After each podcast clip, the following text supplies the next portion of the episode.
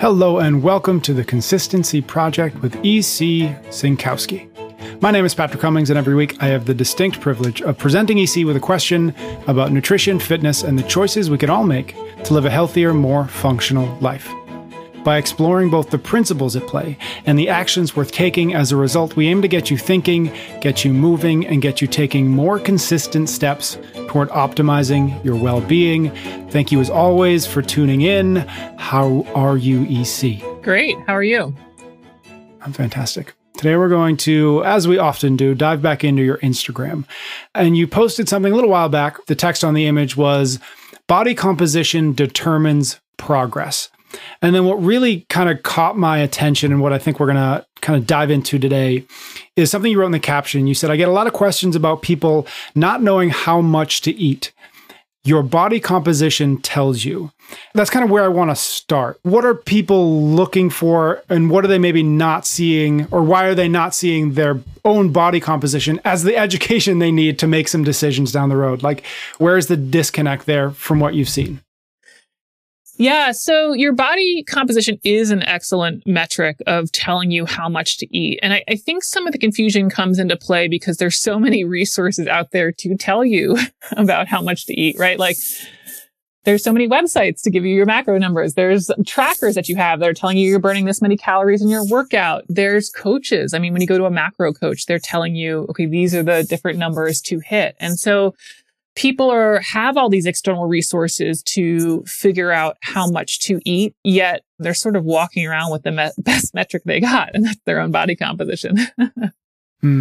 And what about the trackers or even the coach? Like, what about the numbers that are being given to folks? Like, why isn't that? You know, we always like to think that, like, you know, what we need is more data, right? Why isn't that data more valuable in your mind than just, like, I don't know, looking in the mirror and saying, what does this look like? Yeah. Well, it's interesting. I mean, we do need specific numbers to follow to really drive these weight changes. You know, when you really want to get into what's happening when you're losing weight or improving your body composition, which is what most people are after here, we do have to hit less calories than what we've been eating before, and to make sure that those macronutrient distribution of those calories are actually going in a favorable way to drive fat loss. So there are actual numbers that come into play that will be true for me to lose fat, right? There's a certain number of protein, carb, and fat grams for me to hit to drive that change.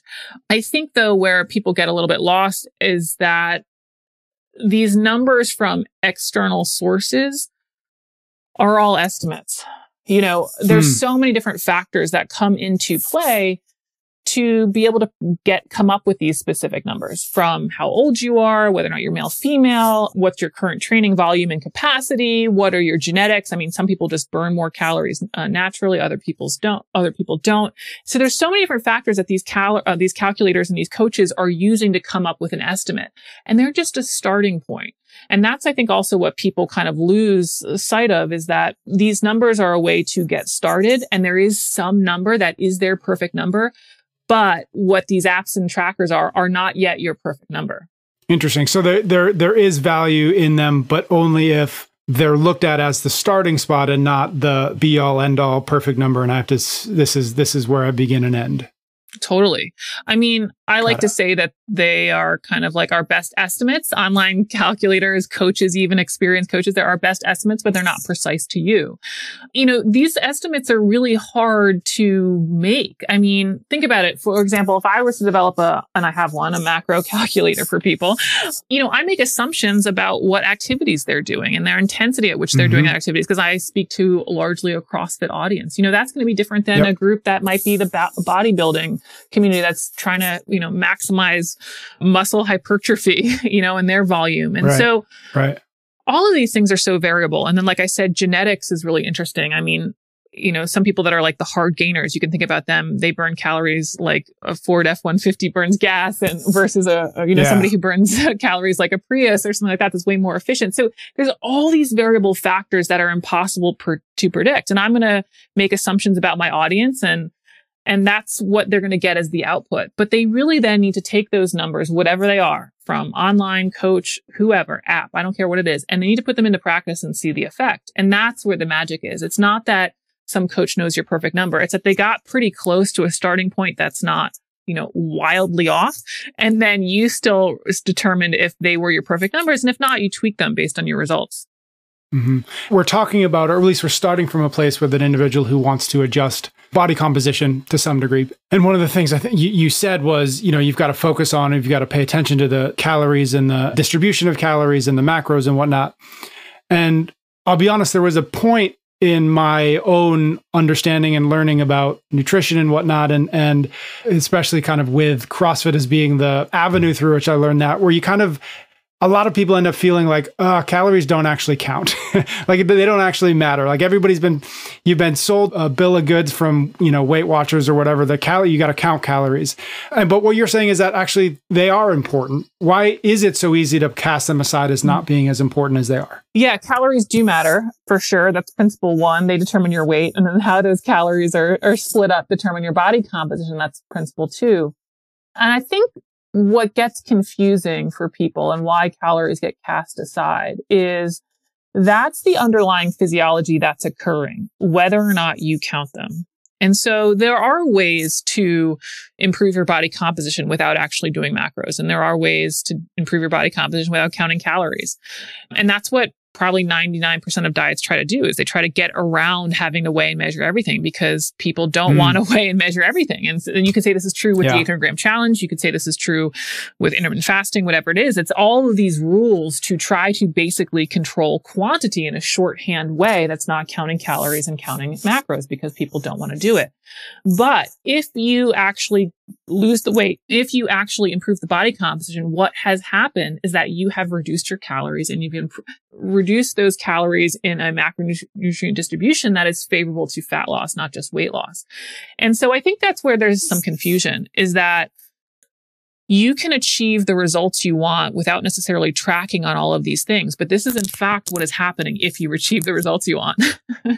And so is what you're advocating for, to some degree, paying less attention to the numbers and more literally like, did you lose 5 pounds or did you not lose 5? Like, where is the blend of the, like, where are both of them useful, and where is there maybe an over-reliance on one versus an under-reliance on the other? Yeah. I mean, I think it's always coming back to your results, right? Like if you don't have the body composition you want, if you don't have the weight you want, what you're eating is not getting the results you want. And one of the phrases I like to say is that your weight and your body composition don't lie. And this is why this is your best indication of what's going on in your diet, not what the numbers your coach gave, not how many calories your app said, you know, you burned in this workout. You know, I get that question all the time. It's like, my app told me I burned so many calories, I don't think I'm eating enough. And it's like, well, do you still have weight to lose? You know, you probably are eating enough. And so you always want to be checking in with kind of the end result, your weight and your body composition. And if those aren't trending, going in the direction that you want, then we have to get more specific with the numbers. And that comes up kind of in my progression and something we talked about in the last podcast, but it's like, if you're not seeing the results you want from the intermittent fasting, from the paleo, whatever approach it is, it might be time to dive into these numbers and get more specific, because that is really how you're going to drive these changes that you want.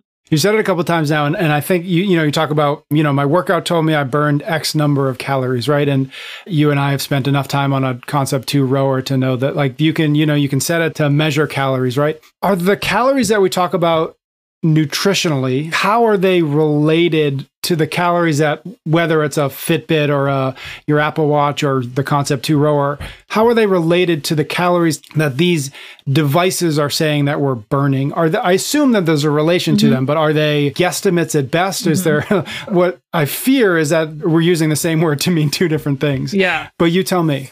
Yeah, I think it's hard for people to kind of make that connection between the two. But yeah, when you see calories on the back of a nutrition label, or there's 100 calories in an apple or whatever it is, that's an estimate of how much energy you're going to get from that food, because that's what calories is. It's a measurement of energy. And so that's also what the Fitbit or the Concept2 rower is trying to do. It's like, you've, you know, exerted this much energy in that effort. And so they really are kind of one for one, but it's hard to kind of see the apple and then like think of the Concept2 and think they're the same thing.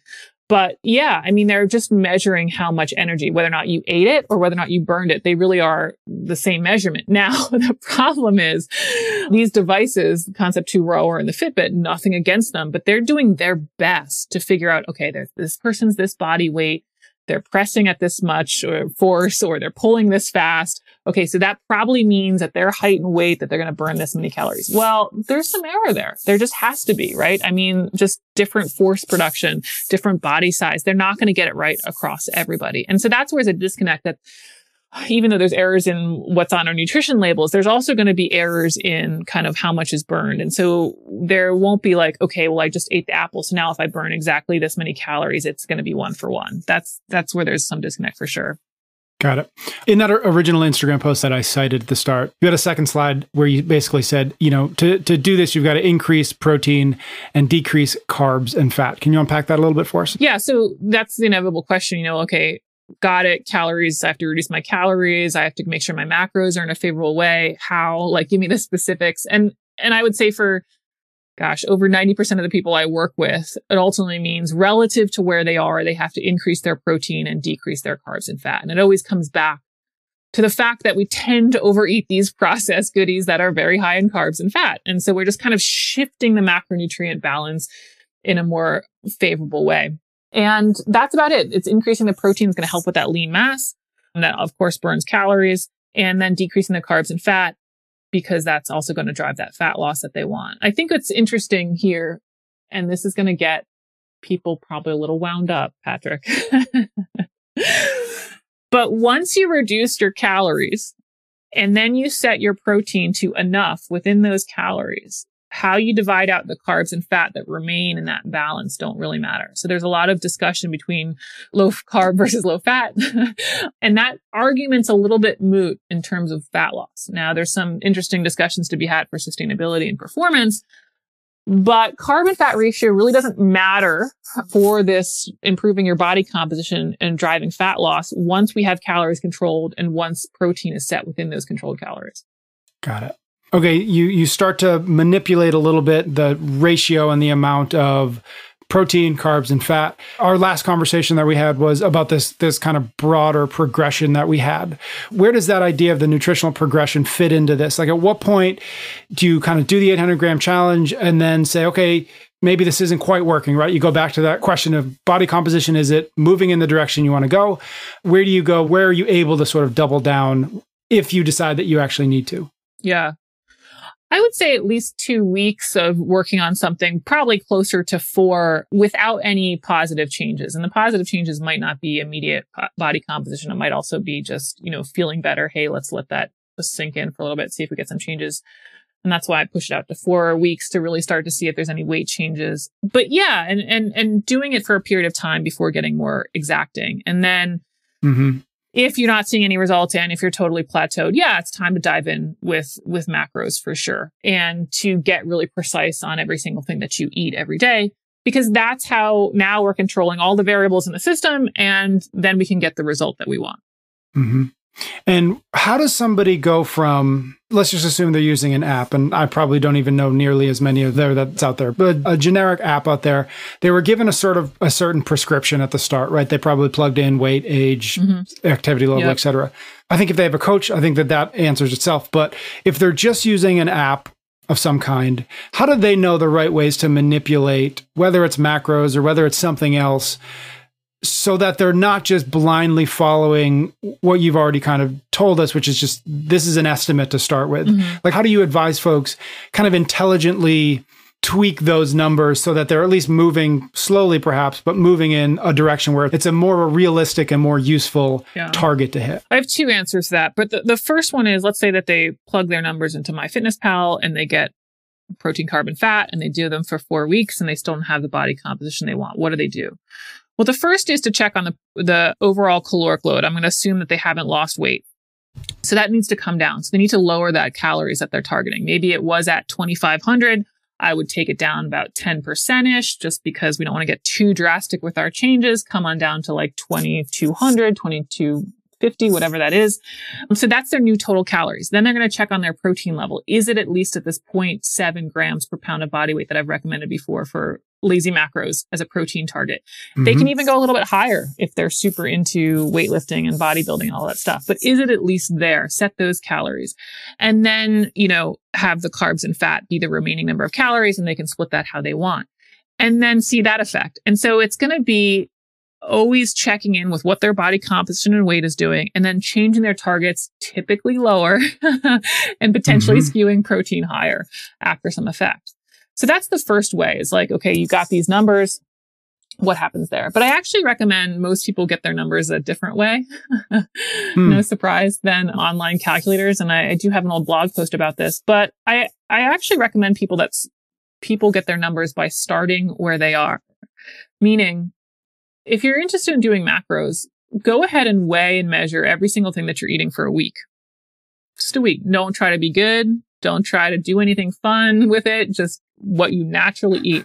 And at the end of the week, average the calories across the week. And there's a couple reasons for that. But really what it is we're getting a true snapshot of what you eat naturally, where you are. And that's the calories that sustain your current weight. And then take those calories and work from there versus whatever the online calculator told you. Why? Because this basis is already accounting for your age, your sex, your genetics, your activity factor, right? It's already like great data that we have live that doesn't have to factor in all these estimates that they're trying to get around. Now, why people don't love that strategy is because they have to wait a week for the numbers. But I ultimately think they're going to save time because it's a closer starting point to their true starting point. Because it's always fun and useful to ask, where does consistency live in this conversation? Yeah. How important is it? How much do you feel like it is a missing piece in folks' kind of journey through this specific problem or specific challenge? It is the missing piece. I mean, these things only happen in the long term, partially because our caloric deficit to drive weight loss cannot be that significant every day. We're just too hungry. If that were the case, we won't be able to stave off those hunger pains. We won't be able to stick to the program. So we make a deficit that is doable, but that also means that to lose a pound, it could take a week or more. And so even somebody who's trying to lose 5 pounds, which isn't a massive amount of weight, they need to adhere to these numbers or adhere to this caloric reduction every day for 5 weeks without a break, right? And that's for a relatively significant weight loss. So consistency is huge. And I see this all the time, is that there's different ways it pops up. But one of the big ways is that people are really good Monday to Friday and they're not so good on the weekends. You know, I had somebody reach out to me on DM about a client that they are trying to figure out what's going on. And they're like, I don't think she's eating enough. And she's tracking 6 of the 7 days. And I said, there's your problem. There is your problem. Yeah. It's on that 7th day when you're sick of the diet and you're hungry and you just want something else to eat, is that you undo all the work that you've done before. Everything counts. Everything counts. It doesn't matter what day it is. It doesn't matter how frustrated you are with the process, everything counts. And so consistency is the missing piece here. So just to kind of maybe start to wrap this conversation up, how much value do you give to these trackers, whether it's MyFitnessPal or Fitbit or whatever else? Where do they fit into your kind of overall prescription of making the kind of progress that folks are looking to make? Is it a nice to have, but not a need to have? Is it simply like, yeah, they're great, but let's do it in the right order? Like overall, what is your take on these kinds of tools, these kinds of trackers, these kinds of apps? Yeah, they're tools, and they're tools if they're the great tools if they get the results you want, you know, to the extent that they help with the results you want. I mean, tracking food is a great example, not specific to calories, but it can be, but it's the idea that like, yeah, if that helps you stay on target and if that helps drive changes, great. And if you don't need to use it, great, you know? And so I think that's really the main point here, is what I see is that people really get lost in the numbers and what exactly numbers are perfect. And the idea is, you know, you don't have to like make these trackers and apps as gospel. What you do know is you know your intake, you can look at that, and then you have a very precise tracker of how you're ultimately doing. You know, with this weight and body composition, that really is a reflection of all of your choices to date. So use it. You know, if you're not losing weight, you're not eating less in the long term. And if you're not, you know, losing fat specific to body composition, your macros aren't favorably distributed in the long term. Those are the things that you really need to stay focused on, not whether or not your app told you that you burn more calories today. And so, yeah, use the trackers, but don't get lost on what are the big ticket items that get the results. Yeah. Awesome. I think that is a good place to wrap up. Thank you so much to you, E.C., for folks listening, leaving reviews and sharing with their friends. We'll see everybody next week on The Consistency Project.